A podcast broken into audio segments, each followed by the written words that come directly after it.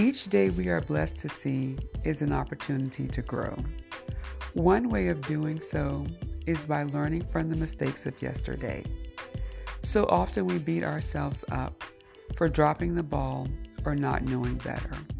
I have learned to acknowledge the error, but more importantly, I make it a habit to learn the lesson. Taking time to be kind to ourselves is so important. We don't know it all, and we never will. Life is a lifelong class. You and I will always have something to learn. As long as we remain open to what's being taught, we will reap the many benefits of those lessons. Today, let me encourage you first, to be kind to yourself. Second, don't be afraid or ashamed of accepting responsibility for the mistake.